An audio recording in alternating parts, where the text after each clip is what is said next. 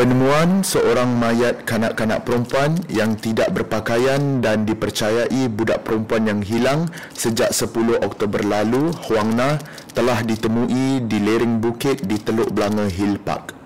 Operasi mencari ini dilancarkan menyusuli maklumat yang diterima daripada Tuk Leng Hao.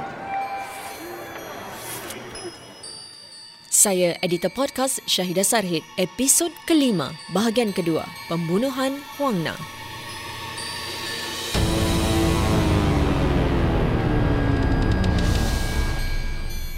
Diari Mahkamah.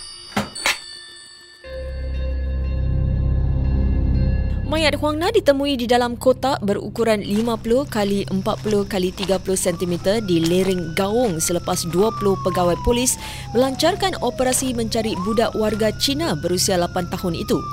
Kotak itu telah diikat dengan pita pelekat dan mengeluarkan bau mayat yang sudah reput ketika ditemui. Seorang warga Malaysia 22 tahun Tuk Leng Hao didakwa di mahkamah dengan tuduhan membunuh Huang Na. Diari mahkamah mengupas kejadian yang menyedihkan ini. Dalam kenyataannya kepada pihak polis, Tuk Leng Hao berkata pada hari yang malang itu, Huang Na berkeras mahu mengikutnya ke sebuah bilik store di Blok 15 berdekatan Pusat Borong Pasir Panjang. Tuk kemudian membawa kunci bilik store dan membawa Huang Na ke dalam pejabat yang berada di dalam bilik store itu. Mereka berdua bermain sorok-sorok dengan semua lampu dimatikan dan dengan buku lali Huang Na diikat dengan tali. Tuk mendakwa bahawa mereka sering bermain permainan di mana dia akan mengikat tangan atau kaki Huang Na dan budak kecil itu akan cuba melepaskan diri. Pekerja sosial belia EMP Singapura Cik Nur Hayati Yusof menjelaskan bagaimana kanak-kanak mudah dipengaruhi oleh orang dewasa sekeliling mereka. Kanak-kanak yang uh, seusia Huang Na ni actually uh, selalunya mudah dipengaruhi oleh orang uh, orang dewasa yang di sekeliling mereka. Okey, terutamanya um, jika mereka kenal dengan rapat lah. Okey, mungkin um, Huang Na ni uh, meletakkan kepercayaan uh, yang uh, kepercayaan tinggi ke uh, terhadap um, uh, penyituk kerana dianggapkan uh, Tuk ni adalah uh, salah satu ahli keluarganya. Okey, uh, anak-anak seusia begini sepatutnya dipantau dengan lebih dekat. Okey, uh, sebab uh, dia punya pemikiran belum lagi um, uh, apa ni membangun dengan sempurna lah okey? Uh, dan tentunya uh, mereka ni memerlukan uh, apa ni, bimbingan yang dekat lah okey? Uh, dan sebagai ibu bapa okey uh, bolehlah kita mencari alternatif ataupun uh, pelbagai bantuan yang uh, yang disediakan uh, da, dalam masyarakat okey atau sumber masyarakat uh, bagi menolong ibu bapa ni dalam pemantauan anak-anak Tidak lama selepas meninggalkan Huang Na untuk bersembunyi di pejabat, Tuk masuk semula ke pejabat. Tidak lama kemudian, saya masuk semula ke pejabat. Pejabat masih gelap. Masih gelap gelita. Saya mula memukul meja dengan tangan saya dan memanggil nama Huang Na. Semasa saya memukul meja, saya tiba-tiba terdengar bunyi dentuman yang kuat. Saya terus membuka lampu di pejabat. Saya terlihat Huang Na terbaring di atas lantai. Dia kelihatan tidak sihat. Ada sesuatu yang tidak kena. Dia, dia seperti baru muntah. Muntah darah. Kerana darah mengalir keluar dari sudut kanan mulutnya.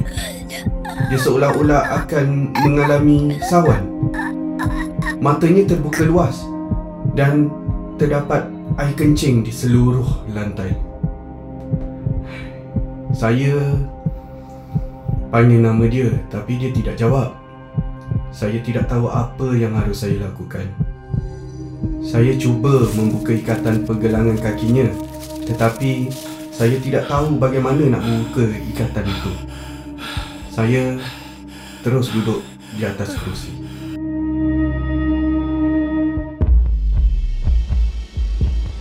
Mahkamah diberitahu Tuk menunjukkan bagaimana dia mencincang belakang leher Huang Na dengan tangannya dan kemudian menyekik Huang Na sambil menutup mata. Tuk mendakwa yang dia tidak tahu kenapa dia berbuat begitu dan hanya menyedari budak itu telah mati selepas dia membuka matanya.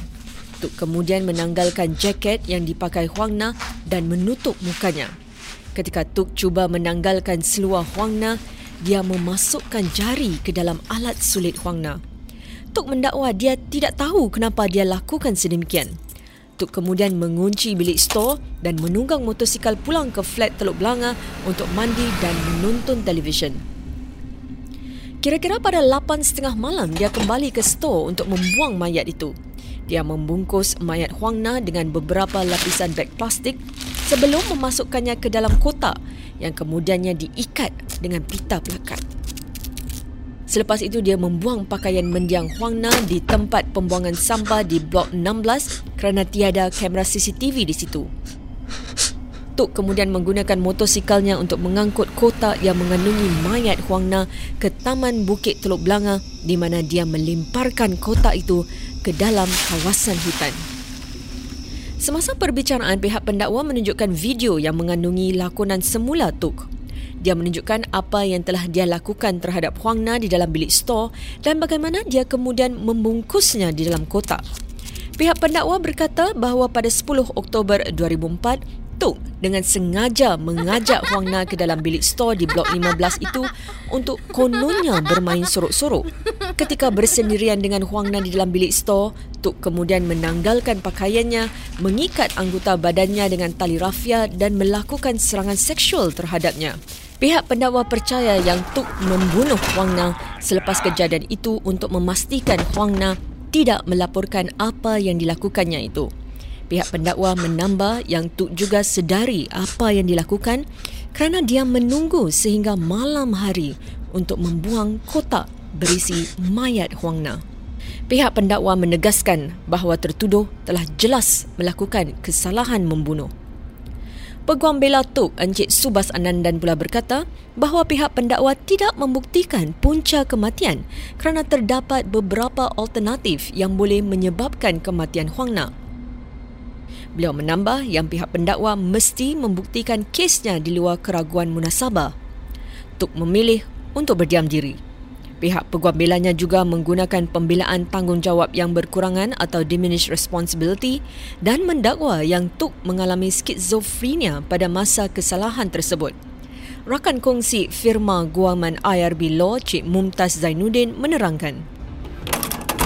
Doubt tu maknanya kita kasih eksplanasi yang lain. Kita kasih oh mungkin dia tak jadi macam gini, dia jadi macam gini. Tapi reasonable tu perlu. Tak semestinya defense lawyer cakap inilah cara dia jadi. Uh, court akan cakap okey, mungkin ada satu cara lain, kita jangan convict dia, kita jangan penjarakan dia atau uh, hukumkan dia tak.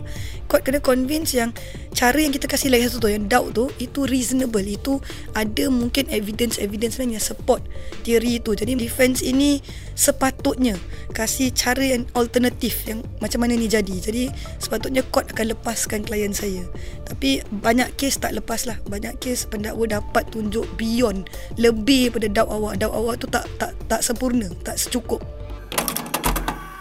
Ikuti apa yang terjadi dalam perbicaraan Tuk Leng Hao dalam bahagian ketiga, episod kelima Diari Mahkamah, Pembunuhan Huang Na.